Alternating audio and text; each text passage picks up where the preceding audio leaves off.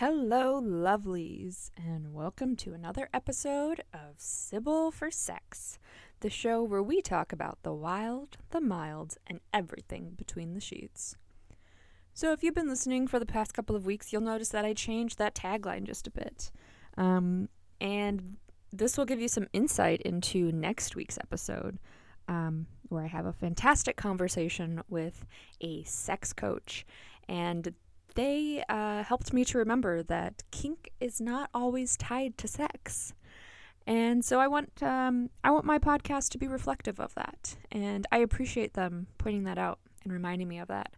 Um, so that is an episode that you are not going to want to miss. It is so good and so interesting, and I won't I won't uh, talk about that too much because um, we also have a fucking fantastic interview today Oh man, so good. So good. So good. Oof, man, my voice is off. Um anyway, uh, I've had a busy week. Your girl has been very busy. She a busy bitch. She always a busy bitch. Um but it's been fun. Overall, um again it's been a, a net positive week. I'm working on a a video tonight. Uh, this is the first video that I've done with my boyfriend. Um, and it's a request for um, somebody that I've worked with before who's, you know, really awesome and respectful and uh, pays me what I'm worth, which is fantastic. Uh, but yeah, it's it's exciting and it's also a little bit nerve wracking um, because, you know, I'm essentially it, it, I don't know, working in front of your partner is just weird. um, but it'll be fun. It'll be lots of fun. So, um, yeah, I'm excited for that. So, shitheads of the week. Um, once again, I've had uh, I haven't had too many terrible encounters this week, um, which is great. So instead, I'm going to share with you um, an encounter that my friend had last week, and uh, you know, I want to have a whole episode on sugar dating because there's a lot of misconception around it and uh, a lot of falsehoods that need to be addressed. Um, but my friend is uh, a sugar baby and she is on the website seeking.com and uh, she was chatting with a man and they had an agreement and then he says, Actually, I thought about it, and um, I don't want to do a financial agreement uh, because that will that will risk my privacy. And I lost my fucking top. Because uh, she is exposing her nude body to you to a strange man she does not know. She is inviting a strange man she does not know into her home. And she is letting you inside of her. And you're worried about your own privacy? Oh, bitch, I wanted to flip a fucking table. Fortunately, uh, my friend replied saying, um, Salt Daddy alert. Like, if you want free sex, go to Tinder um, which is completely appropriate. Because I was like, "Are you are you fucking kidding me?" And I'm like, "How in the fuck is that gonna like? How does that affect your privacy? Like, give cash, use Cash App, use PayPal. There's so many fucking options. Like, go fuck yourself." Um, so if you were out there and you are a, a, a salt papa or a, a splenda daddy, then you can fuck right off. You can fuck right off, okay? Pay us what we're worth, or fuck right off. Mm. Mm, mm, mm. Uh, but yeah, I was fucking pissed. And uh, let me tell you the reason that I was pissed.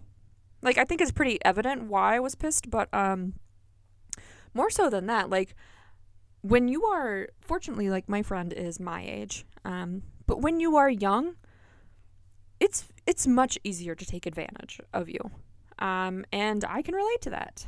So when I was oh, 18 or 19, let me start by saying I was incapable of making good decisions at 18 or 19. Um, I don't think that being a sugar baby is a bad decision. I don't think that uh, being a sex worker is a bad decision. Obviously, I'm st- I'm still a sex worker today. Um, I have dabbled in um, the the sugar lifestyle, the sugar bowl, if you will.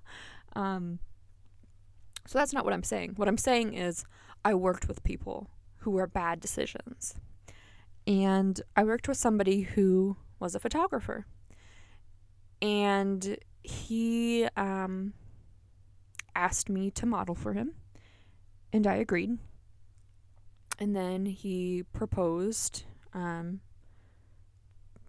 essentially a, a sugar relationship. And I said yes, and I let him fuck me. And right before I left, he said, I'm not going to pay you because that cheapens you. And I knew that was not okay.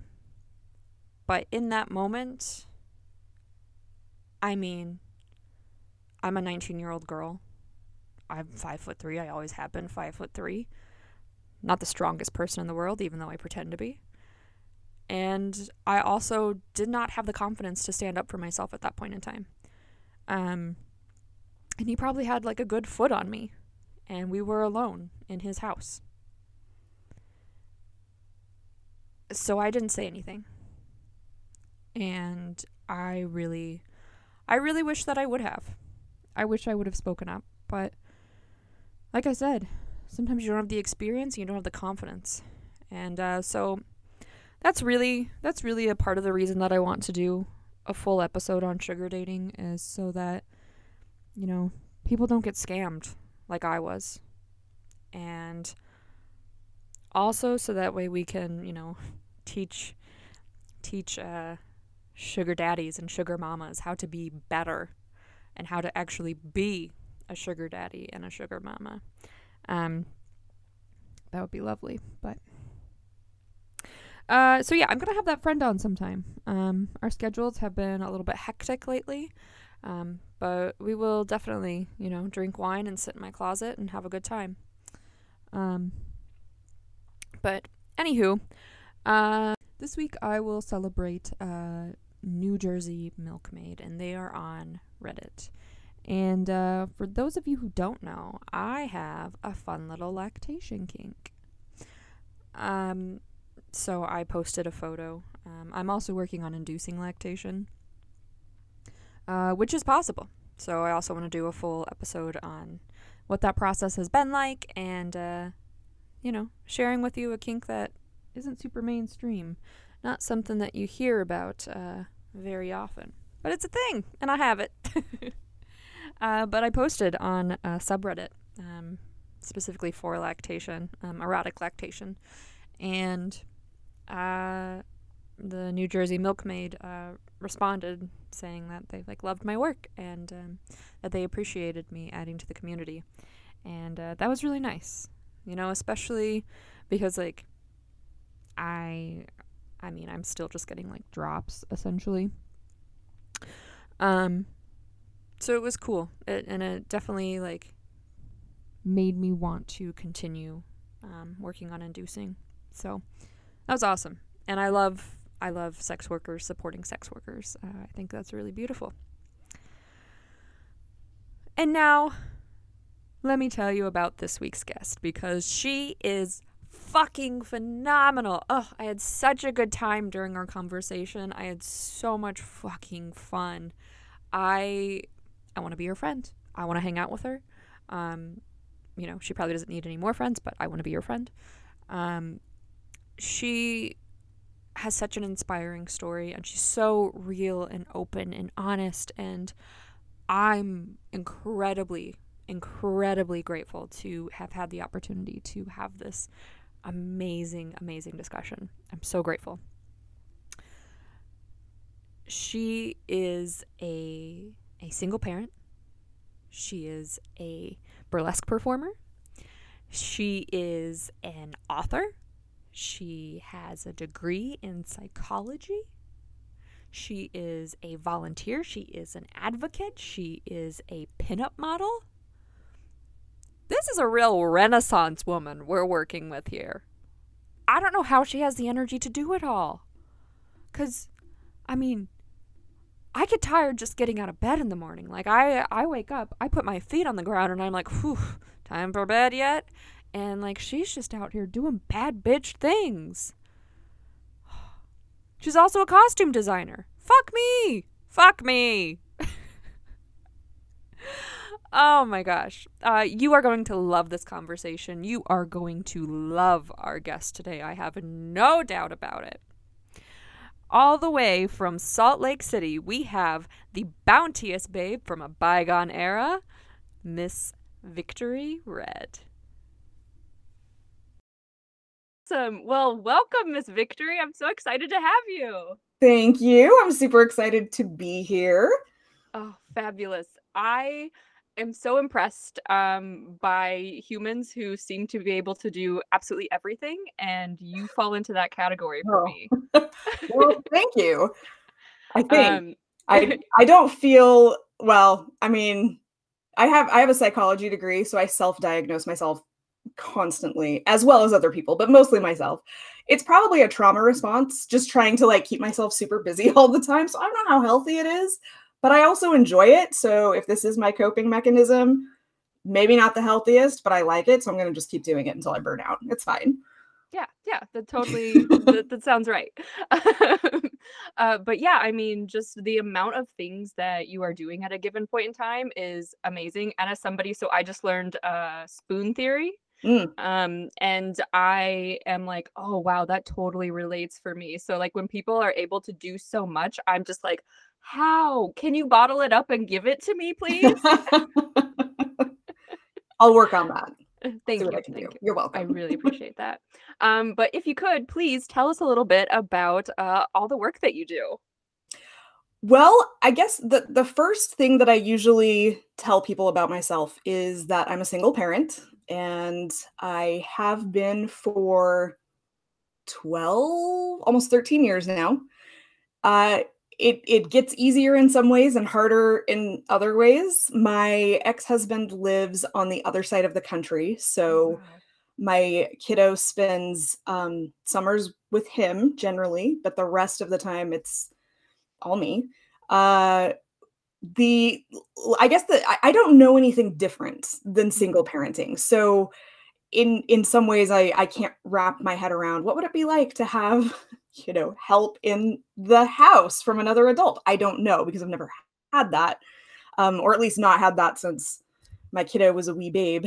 Um my child is transgender uh uses they them pronouns so that has certainly shaped a lot of what I've done in the past several years. I'm queer myself, but I'm cis. So when my kiddo came out, um, I mean, I have a lot of transgender friends. I, you know, have no issue with that in, in terms of acceptance, but I did not understand just what a shit show it can be trying to get people to accept you for who you are. And even simple well quote unquote simple things like using the right name and the right pronouns and all of that it's it's a constant like having to go in and talk to somebody. And i was i was happy to shoulder that work because i'm like well you know fuck i'm your parent. I should be doing all of this. But i just was so naive about kind of the daily struggle in terms of of that kind of an emotional you know impact. I, i'd never you know again my privilege i'd never had to think about it. So uh, at that point my kiddo came out in late 2018 so in 2019 i decided to go back to school and get a degree in psychology so i could be kind of a better advocate. And that for me turned a lot of things on its head. Um, so those are usually the first things that I bring up when I tell somebody about myself, uh, because it does shape a lot of other things. For sure. I am also a burlesque performer, and a lot of people are like, "Well, how does that work with your teenage kid?" Uh, my my kid, Skylar, knows everything. Like we're very open we're very sex positive we talk about that's like the upside i think of being a single parent at least in my situation is my kiddo and i have a very close relationship we're very open about things yes, I have those moments where I'm like, oh my God, Skylar, I could have gone my whole life not ever knowing that. But I'm glad that they tell me all of these things they stumble across on the internet. so it's fine. I didn't know eye porn was a thing until my kid told me about it. Thank you, Skylar. Oh God. I can't stand anything to do with eyeballs because but yeah, anyway, yeah. I learned things from my kid. So hey mom, I mean, I'm gonna Google know? it. mm, yeah. Like, no, I didn't, but thanks for putting that into my head now. Not my thing, but if you're into it, great. But also, don't lick each other's eyeballs. It's so unsanitary. Please don't do it. oh, there's no way to protect. There's no way.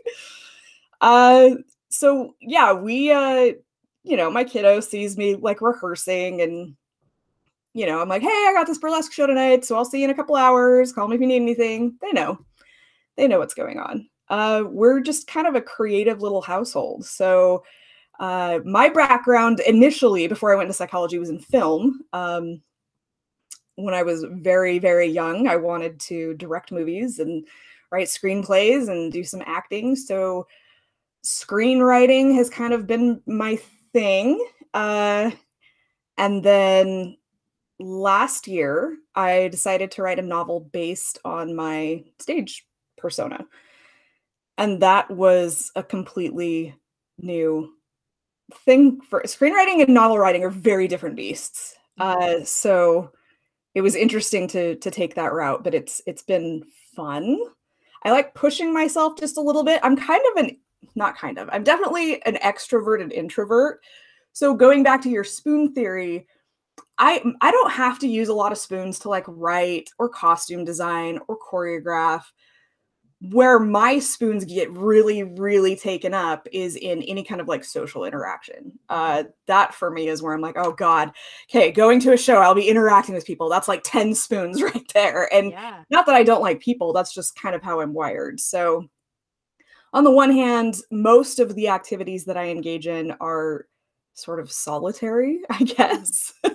So for me it doesn't feel like it's exacting a huge toll you know on my emotional resources or creative resources um but like going to a party I, am I'm, I'm gonna need like two, two to three days in bed afterwards just mm-hmm. because of that. So um yeah i right now i'm not working. I had been accepted to a graduate school in rhode island uh, which is very many states away from where i'm currently living in utah and because of the housing crisis, we couldn't find anywhere to live. So I had like quit my job of 12 years and had all these things in motion. And then all of a sudden it was like, fuck, we can live nowhere. Um, it's a mess. So I've had to put that on hold. So I'm kind of looking for a job. I'm doing some volunteer work right now with uh, the Densho Project, which is kind of like a digital archive for Japanese American history. Oh, Wow. And uh, what I've been working on is cataloging names that show up in the newsletters that the concentration camps during World War II for Japanese Americans. So these are United States concentration camps. I refuse to call them internment camps. We're going to call them what they were. Yeah. Um, they all put out newsletters. And what I'm doing is basically like going through and finding all of the names and just kind of cataloging where they appear so that they can create you know, oh, just put in the name of your loved one, and then all of these things will, all these links will come up. Mm-hmm. Uh, so I just started that, and it's been good, but horrible at the same time. Not horrible, yeah. but just, I mean, you see the, you know that they were there. There was one in Utah, and I've been to the site and I've been to the museum. But when you see these names and these stories, and you start to you know go like oh okay well this person was like the social organizer of all the things going on and you you really start to get a sense of you know who they were and they're not just like oh people were in these concentration camps like now i'm seeing names and i'm seeing names come up over and over again and then i see a name that i knew show up in oh this person you know this this guy was killed in battle um you know in italy or germany or wherever and it's like fuck i knew you henry no you know yeah. So it's been again, I I guess my privilege needs to be challenged every day. And this was a very eye-opening experience for me. And that was like I really took off on that one question you asked me and threw in like 79 different subjects. So Sorry. no, I'm not mad about it. Um, like I said, you are like uh like a renaissance woman. You.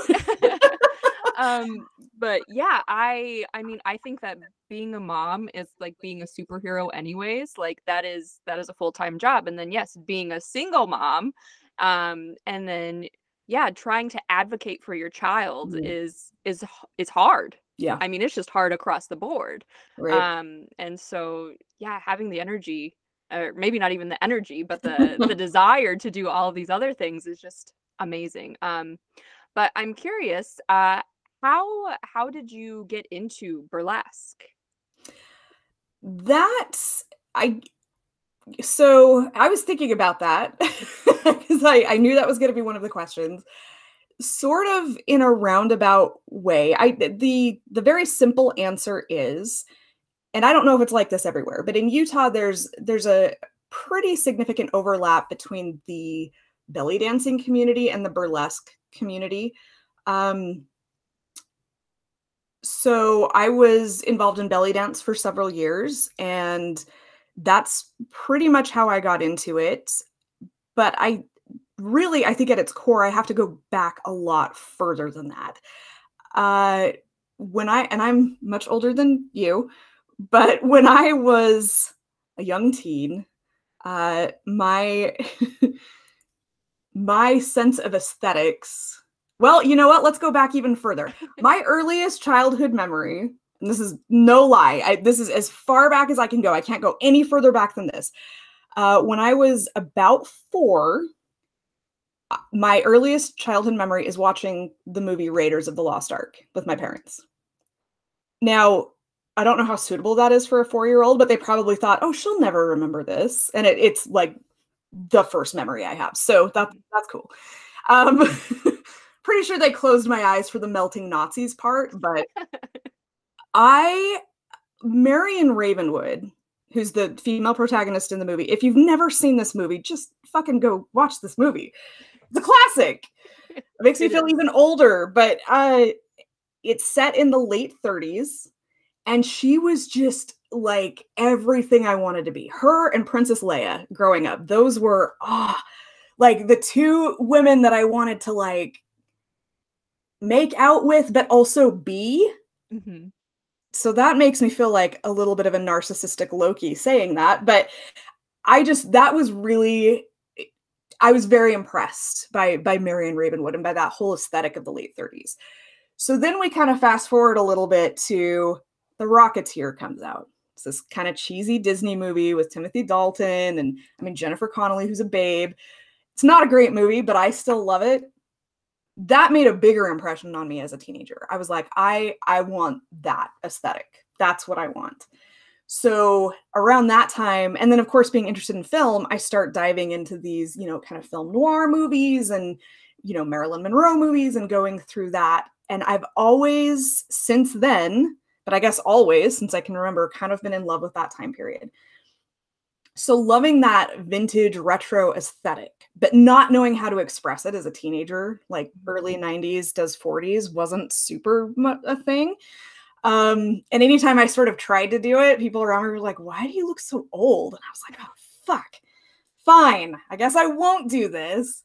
But it, it, it's always been a part of me. I've always liked the big band music. I've always, you know, and people when I was a teenager thought I was just posturing, but I really did like it. So then now we can fast forward back to the I'm involved in belly dance and uh, another belly dancer was putting on and she marketed it specifically as a 1940s burlesque workshop. So I was like, fuck yes, I'm gonna go do this. Don't know how I feel about like taking my clothes off, but it's it's a workshop and she'd made it clear, you know, you're not gonna have to strip in this. We're just gonna learn some dance moves and some things. And I was like, cool. So I did that and I was fucking hooked from mm-hmm. there.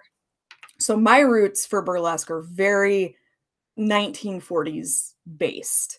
And that's how I that's how I got into it. Yeah. Yeah. And so in Madison, um, where I am, like our scene is very neo burlesque. Mhm. um, which is which is so fun. Um, what is the scene like in Salt Lake City? Is it more of a mix or because I know you are classically trained, correct? Yes. Yes. I have, well, and I have a background in ballet. I was a ballerina from the time I was very, very young up through college when it was just getting so cutthroat and competitive. And I hate that shit. Yeah. I just, I, I'm, I'm very much a Libra and I'm a very highly sensitive person. So I do not like, I don't like those competitions. I don't like anything that that I feel like someone's going to feel bad. I mean, I don't want me to feel bad, but I don't want anybody to feel bad. Yeah. And I don't like having to be kind of nasty and like black swan to get the part. So I was like, yeah, I think I'm done with this now. Um and then I didn't do anything for a while and uh then I got pregnant and then my body went completely bonkers and so belly dance was a way for me to get back into dance where I couldn't physically do ballet anymore. Uh, but my mentor, uh, Cairo Duchess, she is one of the, she's no longer in Utah, which breaks my heart, although I'm happy for her to get out because Utah's not the most fun place to be all the time, especially if you're not Mormon. Mhm. Um, but she and uh, a dear friend of hers named Candy, who's a transgender woman, they kind of helped bring burlesque into Utah. Uh, and they both really loved that kind of 1940s feel. So most of their students carry that kind of super classic burlesque vibe, but there's also a very thriving neo burlesque vibe. So I would say it's fairly mixed. I don't think there are as many of us who do you know, classic classic burlesque, but we all have our own our own spin on it, which I think is super cool. So, like mine is very dance oriented. There's uh yes, there's the stripping that goes on with it, but for me my main my my focus when I choreograph it's dance. And it's like, "Oh fuck yeah, I got to take my clothes off." So, trying to like go back and rework that in somewhere. Um but not everybody's like that. And so that's one of the things that I do really like about the Utah burlesque scene is that it's so diverse in in all of its expressions. Yeah, I feel like burlesque in general. So I always encourage people to go check out a burlesque show because it Mm. is it is life changing.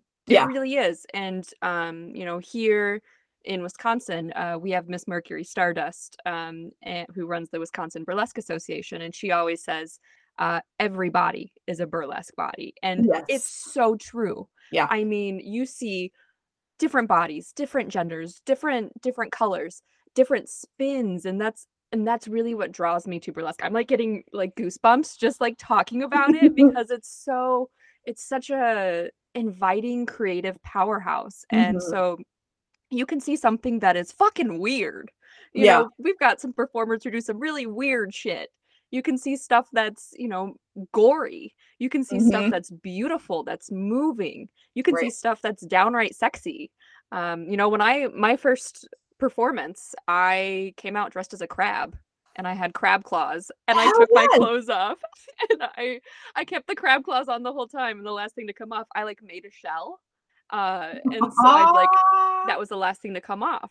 And um somebody was like, it was weirdly sexy. And I was like, perfect, that's what I'm going No, for. I have a thing for Mr. Krabs from SpongeBob, so that's like hella sexy from where I'm sitting. Thank you, thank you. I'm going to need a video of this act, please, and then like 20 minutes alone. yes, yes. Uh it's on my Instagram. Excellent. um, but yeah, it's such an amazing creative outlet. yeah. Um, and I do think it's so important. And I have a good friend who um she had kind of struggled with her body image and Mhm. we started going to burlesque shows because like you, once I found it, I was going every week. I was like, if I can go twice a week, fuck yeah, we're doing it. Um, and so she was like, you know, that has helped my body image so much. And Mm. she's like, you know, now I show my thighs, which was a big deal for her. yeah. So I just I love that burlesque can can bring that confidence out in people. yeah. Um, so I know you mentioned that uh, belly dance was a way for you to kind of like connect back with your body. yes. How would you describe your journey with your Oh. body as you've kind of transitioned into burlesque?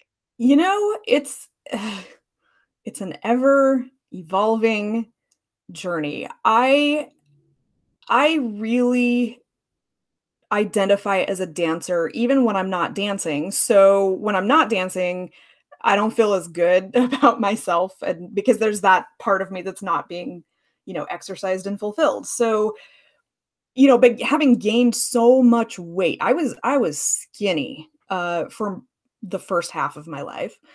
So being, you know, plus sized after the pregnancy and childbirth and everything was really hard for me. And I I know this is so typical of, you know, ballet dancers or whatever, but yes, I had eating disorders and things like that. So have I ever felt good about my body? No. not not that I can remember. Uh, when I was really little, I felt like I was too skinny, and then I was too fat, and then I was skinny but thought I was fat. And this is not unusual for a lot of people, unfortunately. Um, so belly dance felt for me very doable, not just in terms of what my body was able to handle dance wise, but for what I thought my body type could be accepted as uh, dance wise. That helped me start to heal some other things. Uh, I'm also a sexual assault survivor, and so unexpectedly, I I started. One of the things that I hadn't really I, pu- hadn't pulled those threads apart at the time, but when that happens, and again, I'm kind of looking at this both as my own personal experience and now what I know with my psychology education. You get a sense that your body's not your own, that somebody's taken something from you, and, and they have. Um, trying to reclaim that sense of identity like my body is mine. It's not just what happened to me, it's not what that person did to me. That is fucking hard. That's a tough journey. And belly dance kind of helped me start that process of getting it back. But burlesque is where I've really found that healing because it's so for me it's it's 100% in my control. It's my act. It's usually my choreography. It's what I choose to show or not show. So for me, burlesque is really about control and it's about taking my body back. Fuck you. This is mine. I'm either going to show it to you or I'm not. We'll see how I'm feeling. So, and I will say that the the laws in Utah make it so that you can't show everything that you may want to show. Um, but it it still was a way for me to to just really say, hey, this this is me and this is mine. Step off. But what I didn't really consider beyond that was I've I've had people who have come up to me later because I still struggle with my body image. And I don't know that that's going to go away anytime soon because it's a lifetime of hating my body. That's that takes a long time to undo. But people are like, I saw you in a burlesque show and it made me feel like my body could do burlesque. And I'm like, oh, well then fuck yeah, that's awesome. But I I still recognize that I don't have the body that most people think of when it comes to stripping or burlesque or sex work or anything like that, or modeling or fucking anything. So there's kind of that constant battle of like, no, I'm okay with with this. And then on the other side, no, my body sucks and I hate it. And I think that it's important that we acknowledge that battle. Mm-hmm. Um, I, I do think there is a, a, very real problem that we have in society of toxic positivity. Yes. Um, I mean, I, I have a certificate in applied positive psychology, so I I know the benefits of positive psychology, but the downside is pretending like it's all positive because it's not. Mm-hmm. So being able to acknowledge, yeah, I fucking struggle with my body image. That's important. Yes, I love my body, and yes, I sometimes hate my body, and that's mm-hmm. just normal. I think. But when we try to just like, oh yeah, body positivity, body positivity, well, let's kind of acknowledge just body acceptance. Like it, maybe it's not what I want it to be, but I still love it for what it can do and where it can take me. So I forgot your original question, but there's there's some words for you. no, it was it was perfect. You're doing great. Thanks. But yeah, I um so I also am like, ah, fuck toxic positivity because those are mm. the people who are like, everything happens for a reason. And I'm like, fuck you. What's the goddamn reason? Yeah. Um, no, but sometimes it doesn't. Sometimes yeah, shit exactly. just happens and there is no reason. right. So I um I instead of using positivity, I look more towards optimism. Um, Yeah. uh, Dr. Deepika Chopra uh, kind of says like optimism is where like hope and curiosity meet. And I Mm, love that. mhm. So I can be optimistic and still be like, yeah, sometimes I don't feel great about my body. Yeah. Like, and eh, I think where it gets where it gets kind of complicated is being somebody who does believe that like all bodies are are worthy of love and affection and we Mhm. should appreciate, you know, the bodies that we have. Um it sucks to sometimes be like I don't like the way this jiggles. I don't like this this stretch mark. Um and yeah, I think, you know, we need to talk about it Yeah. because we also you know, have days where it's like, "Fuck yeah, look at me, like, I Mhm. am a bad bitch, and I am rocking the fuck out of this bikini," and other days I'm like, "Get that bikini away from me, give me a one piece and a muumuu."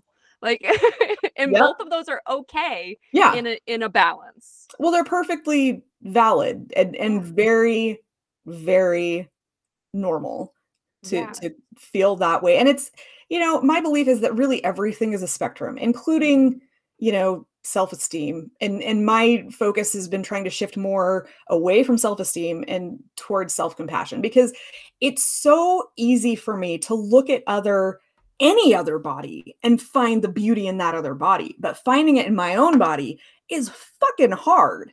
Mhm. So it's it's more about self-acceptance and learning to, you know, take the acceptance I give to others and apply it inward. I I do think that that for most people that is really difficult. So yeah, you got to acknowledge that that it it's okay. And the journey is never linear. So you're going to have days you can have like weeks where you're just like, yeah, fuck yeah, I'm feeling great and then you're going to have weeks where you don't. And it doesn't mean you've gone backwards. It just means you're a human being. Right, exactly. Yeah, I I think that's perfectly phrased. Um I I'm also a little bit curious. So I think that everybody kind of has their own um creative process when it Mm, comes to creating uh, burlesque routines. mhm. What can you give us a little bit of insight as to like what sparks that creativity for you? Yeah, sure. So for me, I'm one of those dancers that goes by the music. I've never been a counter dancer. Yeah, So whenever I've run into like someone else's choreography where they're like, okay, and then on five, six, seven, eight, and I'm like, where the fuck are five, six, seven, eight? What tell me what the music's doing? Because that's how I cue myself, and I've always been that way. So for me, 99.9% of the time, it starts with the music. I mm-hmm. will hear a song and my kiddo will tell you this. I'll hear a song and be like, oh, fuck, I want to dance to this. And then I listen to it 39 times in a row. Uh, my child hates that, especially when they're in their car. I'm like, play it again, play it again, play it again. so that for me is usually where it starts. Although, um, with my nerdlesque that I do sometimes, that usually starts with a character. Uh, but I would say most of the time it's going to be a piece of music that speaks to me in some way or just really inspires choreography like right out of the get-go. Mhm. I struggle if someone gives me a song and, the- and they're like, this is what we're gonna do, and I'm like, I don't like this song. then I I have a hard time. So for me, it all starts in the music and everything else kind of builds around that. Yeah, yeah, and it's a lot. I feel like a lot of people don't realize how much goes into putting an act together. It's like you Oh have the song, you have the routine, and then yeah, like you said, you have to figure out like, oh fuck, where do I take my clothes off? Like Mhm. you have, you know, figuring out if you have any props and the costume. I mean, good God, Yeah. like Oh yeah. it's a lot that goes into it. Yeah. Um, so can you please tell us how your stage name came about? I know you just posted about this, and I thought did. it was such a fucking cool story. uh so okay so i i my my entry into burlesque came super super quick after that workshop. It was i mean cairo was just she you know connected we connected really quickly and she knew that it was something i kind of wanted to do. So it went from like workshop to here take my classes with my troupe to hey do you want to do a solo on our show coming up in oh i don't know two months? And i was like i mean okay you know? She's like great you need a stage name. And i was like fuck me because even with all my screenwriting whatever else i've done names are always really hard for me so i I I didn't know. I, I was trying to think like, do I pay homage to like Josephine Baker and you know Sally Rand, some of these people from the past? I, I mean, I've got my love of Marilyn Monroe, Marion Ravenwood. Like, what the fuck do I do? But nothing felt right. So it was kind of like almost like a last minute thing. She was like, "You need a stage name," and I was like, "Okay, well, I really am digging this lipstick." From Besame Cosmetics called Victory Red. Love it. It's been my favorite lipstick. It makes me feel good about myself let's just go with that. Like, sure, fuck it, it's fine. Who cares? No one cares. And being, I mean, I'm a natural blonde, but I've been dyeing my hair mostly red for, you know, the last 20 years. So I was like, okay, well, whatever, it'll it'll fit. Um, and that was fine until I entered my first burlesque competition, which I want to say was about two years, maybe a year or two after I got into burlesque. And it happened to be the same day as my very first pinup contest. And I lost both of them. and I was like, oh no. I can't use the name Victory Red. That sounds so presumptuous. Like I'm just gonna watch, like, oh, victory, like it's mine, give it to me. And that's not who I am at all. Um, so I was like, okay, I gotta change my name. So I I started the process of of changing it and it just didn't fit. Like it it it was a cool name, but I, I was like, this doesn't really feel like me. And then I went through this period of like, should I quit burlesque? And oh, no. you know, had this whole oh, I do that like every year or two, or I'm like, I should just fucking quit burlesque.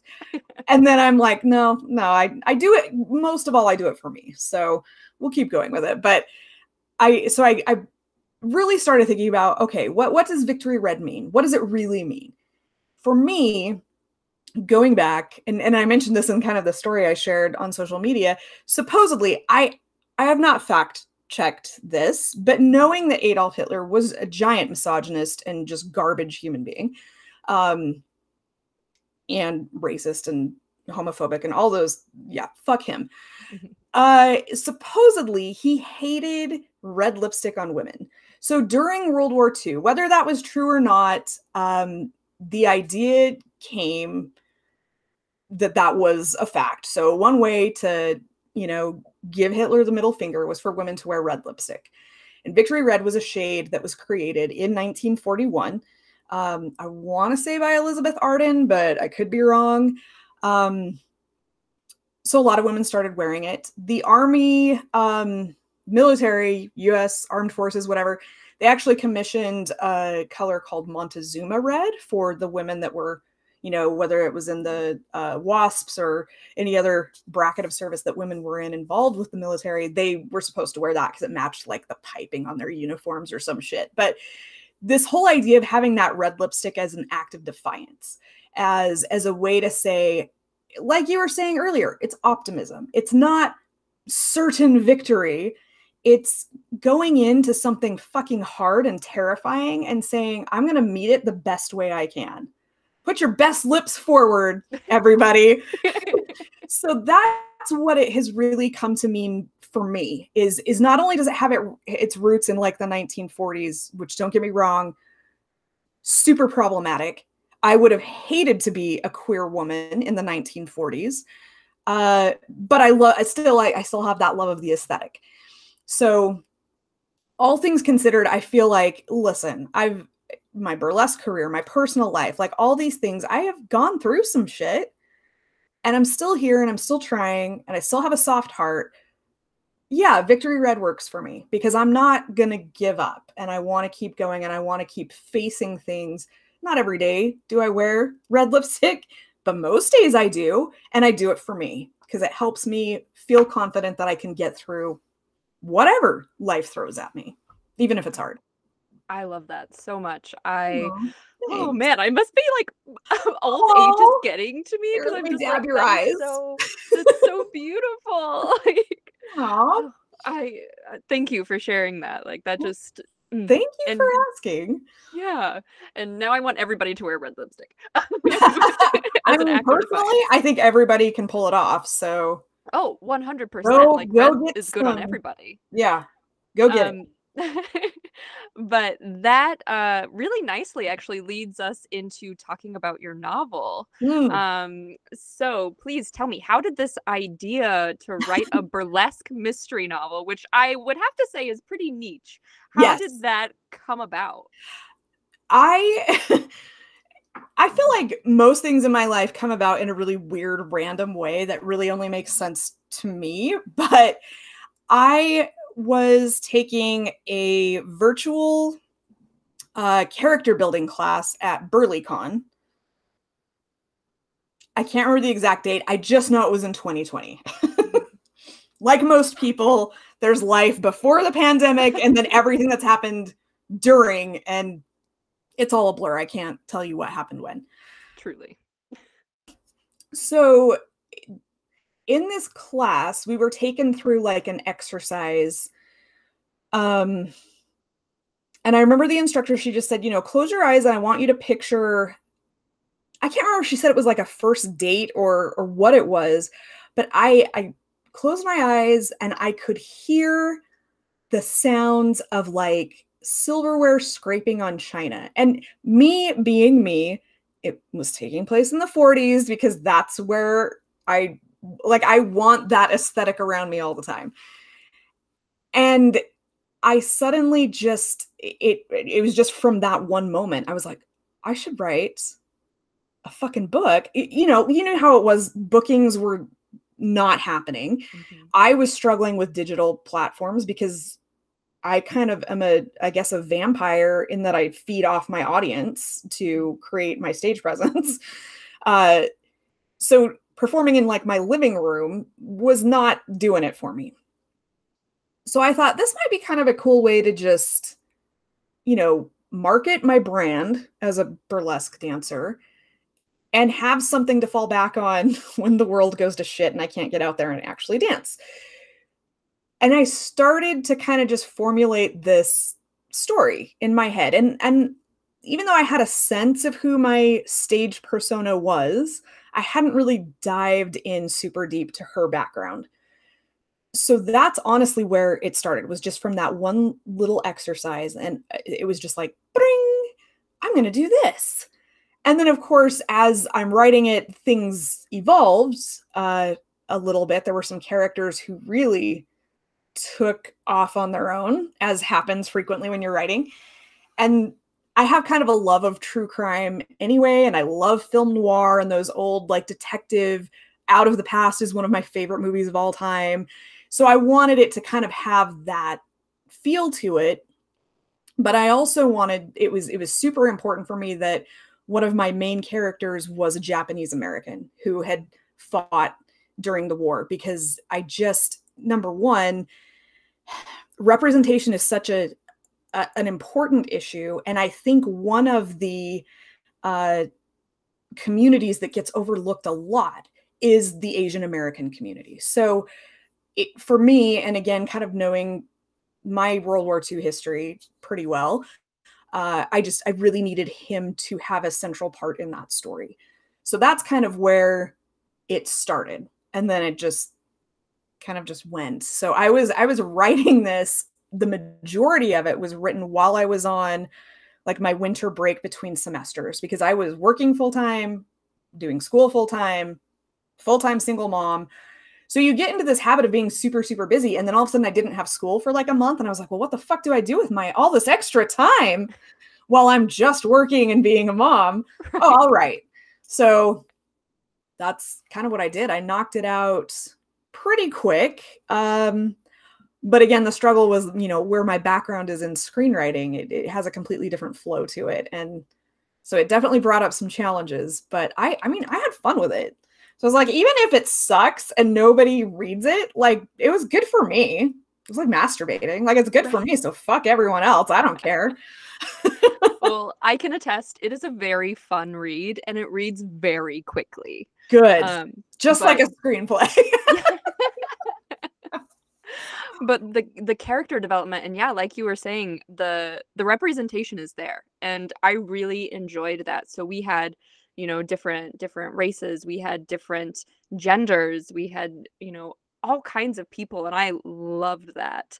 Mm, Um thank you. and the the scenery too. I mean, yeah, the from right from the opening like sentence it was like, "Oh, I can see this. I can see all of this. I can hear the sounds." Like you did a Oh. great job with that. Thank you. That Um makes me so happy to hear because that I really did want to have the reader feel like you were you were there. Yeah, and I did. I felt like I was just like a like a spectator. Like it, it was beautiful. Oh, Um thanks. and I loved how you how you wrote about the burlesque performances because Mhm. that's where I was like, I don't know how this is going to work because like there's nothing quite like being at a burlesque show. Right. But this the scenery and the way that you kind of described it and there were moments that were more slow and moments that were quicker. I was like, she fucking did. that was that was definitely a little bit of a challenge was was writing it and the the biggest thing for me with burlesque and um and again in Utah there's a lot of overlap in drag and burlesque. Yeah. So it's burlesque feels very much like a, a safe space for the queer community in particular. And and one of the things that struck me at one of my first shows was just how fucking safe and accepted I felt. Um, being, you know, bisexual, i i have the the privilege of straight passing a lot of times, but I've also, you know, dated women and and felt kind of that fear like is it okay if I hold her hand in public? Like what th- th- that's always in the back of my mind. So to be in that kind of safe space, that above anything else was kind of what I wanted to illustrate was you know, for my my character, that's where she finally was like, "Oh my god, I I feel safe and I feel accepted. Even though nobody else knows that I'm queer, I feel okay in in this moment." And and with all the trauma that she'd experienced and things, to have that moment for her was very very significant. So I kind of hoped to to relay that a little bit. Yeah, it it definitely came through and just like the whole supportive community, like uh, same thing in Madison, like we have a pretty pretty supportive community here. It's not a lot of cutthroat. I know some areas are more so. Mhm. Um, but yeah, it was like, oh, that's so relatable. Like everybody just being like, "Hi, I'm so glad you're here." Yeah, yeah. And that and that was my experience with with burlesque. And and you know, I mentioned Cairo, who was my mentor, um, and Candy. So a lot of the burlesque dancers in the novel are are real people. Um, and and Cairo definitely uh really made an impact on my life in a lot of ways. And and Candy, um, unfortunately, I've never met her but it was important to me to have her as a character in in the novel because I wouldn't be experiencing what I'm experiencing now if not for her and Cairo. So um that was that was a big deal for me and and also very scary to to be writing you know about a real person who I never met but kind of felt like I had met because of you know the stories that I'd been told about her. So it, it really was more for me than anybody else. Um but uh if if you had fun reading it then excellent cherry on top Yes. Uh, but I feel like that's when we do our best work. Like when it's not really for anybody else. Like it's Mhm. just like from our heart spot. yeah Like it just is what it is. Um, and another thing that I wanted to bring up is um, part of the proceeds from your novel go to a couple of different organizations. Can you Mhm. tell us a little bit about those? yes so uh 20% of the profits go to the trevor project which is a fantastic organization that has so many resources for um, queer youth in particular. And that's you know yeah i, I have a, a queer teenager so obviously that's important to me. And then my work in psychology going forward is going to be focusing on adolescents and teens um, who are transgender specifically. So uh, the resources that the trevor project provides are just uh, so good, so accessible, not just if you're a teenager, but if you're a parent or an educator or a friend or anything, just do so much good work. So I wanted to make sure that it, because that's always on my mind, our trans teens. Let's watch out for our kids. That's who we need to be protecting because they are the most vulnerable. Um, and then the second organization that I'm donating 20 so in total 40% of the profits are donated between two different charities um, the second one is glcc which is the golden legend champion challenge. And that is a um, it's a competition which i don't love because we know how i feel about competitions.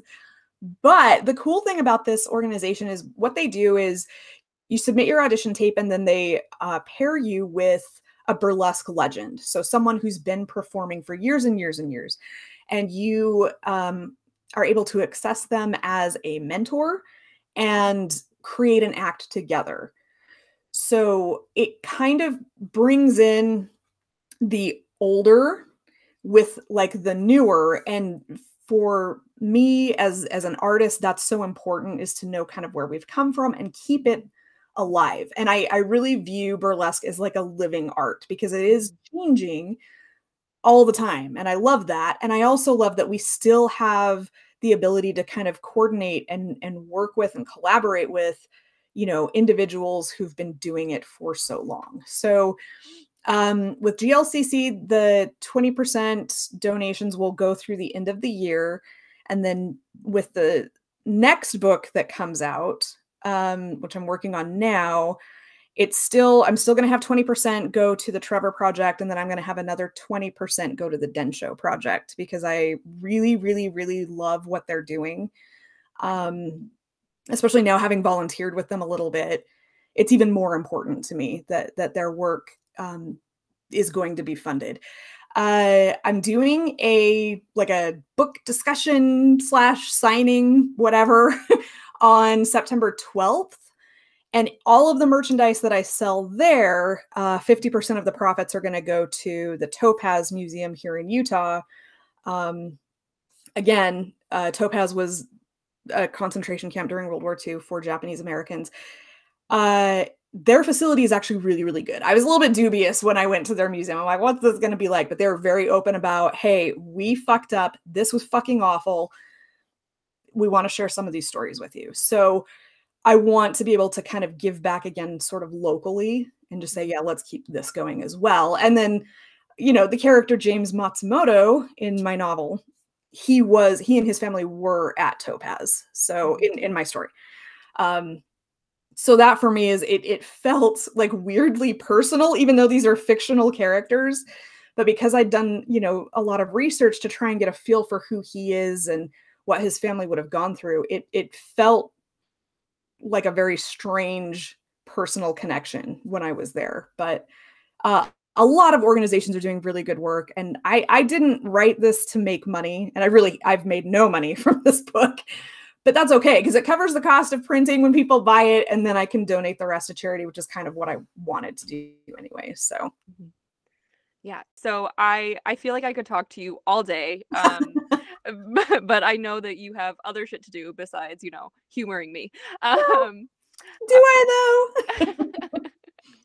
I mean, you know, being a mom and whatnot. yeah. Well, actually, my kiddo is with my ex-husband right now, so I've just got a couple of whiny dogs in the background, but but you could probably hear him crying right now. There, oh, there. I just heard him shake. I couldn't hear him crying. Yeah. So it's like, um, oh, why aren't you talking to me, mom? right. Of course, yes. The life is so hard of all mm. the pets. Um, but I do have two more questions. Yes. Um, first, I know you mentioned Nerdlesque, and mm. I was mm. curious what your favorite Nerdlesque character is.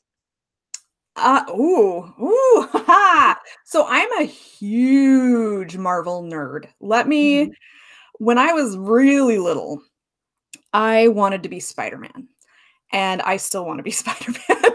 I literally have had dreams about Spider Man. Um, not sex dreams, because Spider Man's like your buddy, right. he's your best friend. Mm-hmm. You know, Daredevil's the one you want to fuck, uh, or Captain America, or Black Panther. You know, really any of the others. Um, Peggy Carter, I would fuck for sure. Oh. Uh, let me get into a threesome with Peggy and Steve, and I can die happy. I think that would be so patriotic, especially with right? you in there. That would be like the most patriotic. That's true. but I bet it would be like real kinky and like kind of nasty too. Like, yeah, they seem proper, but They're behind closed doors, mm-hmm. be down for that. But yeah, Spidey, he's kind of like the the superhero of my childhood. Um, I got to meet uh, Tom Holland at a comic convention a few years ago, and I, honest to God, cried after I met him because to me he is Spider Man, and I was just like, and my kiddo was like, super cute about it actually. I thought they were going to tease the shit out of me but like they just gave me a hug. They're like mom i'm so happy you met spider-man. Um, it was it was it was great. One of the highlights of my life. That sounds so dirty um so i do have a spider-man act and i love the costume for it uh, it's a lot of fun. I love busting it out. The choreography is a lot of fun. It was one of those acts where it just came together almost effortlessly, which almost never happens. Oh, yeah. So it's it's very very close to my heart. Um, I also though have a Thanos act that I did to Queen's Another One Bites the Dust, which I feel like is so bad because I bawled my eyes out. All you have to say is, Mr. Stark, I don't feel so good, and I fucking lose it. Oh like I just I'm like I can't, I can't right now with this. So I did enjoy that one a lot, but there was like a certain degree of guilt that I felt doing it. so yeah, my Spidey is definitely my favorite nerdlesque act that I have. But I also have an Evil Dead one that is a lot of fun. Uh, so I will bust out of like the classic 1940s aesthetic um, occasionally. And it's usually for nerdlesque but i also have some bts because I, I love k-pop. Bts they're my boys. So i have a couple of those acts as well. But i i don't know. Yeah I, i'm my heart is never far from the marvel universe. Um so there's always something something going on i'm working on a 1930s captain marvel right now that i will be debuting later this month i think so oh that's yeah. so exciting it's fun. I just I love it. I love doing kind of that mashup of, you know, cosplay meets burlesque. It's so fun for me. It is. It it's so much fun. That's like I said, it's just burlesque is such an amazing creative outlet where you get to bring mm-hmm. all these things together and you're like, it shouldn't work. And maybe it doesn't, but it kind of does. But it totally does. It always does. Somehow it does. yes. So, last and final question mm-hmm. is how can we follow and support you? Oh, that is a great question. Um, uh, so I have a website, which is just missvictoryred.com. I'm not the greatest at updating it. I will totally put that out there. I'm getting better, but there's been so much going on in my personal life the last few months that it's just been a little haywire. So that's one place you can go. I am on Instagram uh, at Miss Victory Red. I am on Facebook at Dance Victory Red. And I just, I just listen, guys, friends, everyone. I'm old. So I just started TikTok like literally this week. I'm still figuring it out. Uh you can find me there. I think it's at Miss Victory Red. That's I try to do everything that way. Mm-hmm. Um, I've got all of one video on there. So with my kiddo being in Boston right now with their dad, I'm kind of waiting for them to come next week so they can walk me through like how do I how do I how do I fucking do this? Skylar, teach me the ways of TikTok. Can you actually just do it for me, please? I mean, I've considered like paying them to like put some content together for me because their TikToks are good. Like I don't really know what I'm doing like yes i know how to like film a scene i can do lighting like old school styles but then you give me the phone and the app and i'm like what the shit like how does this work so you know pages for my book you can find uh, the novel if you're into ebooks really any platform that you use you'll find it if you want a print version though you do have to go through barnes and noble i think it's 9.99 so but again just remember that almost half the proceeds are going to charity. So help them out. Um, and then the second book should be released. Uh, right now, I'm looking at a deadline of about mid 2020, I think. And it involves a cult. Dun, dun, dun. Oh, God. It's been so depressing, though, doing that research. oh, I'm sure. But I I love learning about cults. Like oh, every time something comes out, I'm like, yes, I need to know more about this. Yeah, it's been a lot of, well, it's just been a lot of Jonestown and Charles Manson and Mhm. Scientology and all like weird ass Mormon cults and uh, yeah, like last night I was like, I need a fucking break. Let's put on a Marilyn Monroe movie because I can't handle anymore right now. yeah definitely definitely need those those breaks um well thank you so much miss victory i'm so happy that i was able to have you on you've been absolutely delightful you know one of the like i said i am so amazed by people who do so many things because i'm like how? I don't understand. Um but i also think it's really cool to see the different facets of people you know? A lot of times people look at sex workers burlesque performers uh, strippers whatever and they just say oh well they just they're just taking their clothes off like they're just heathens obviously. Um and it's there's so much more to us than that and Yeah. so i think it's so important that we humanize everybody you know Yeah. i'm not just i'm not just an adult performer i'm also really fucking smart you know i'm in grad school and i'm i'm doing this and that i'm a business owner um and so i think it's really awesome when we get to celebrate everything that we are Yeah, it's been a lot of fun talking to you too. I'm so glad that we connected. i am as well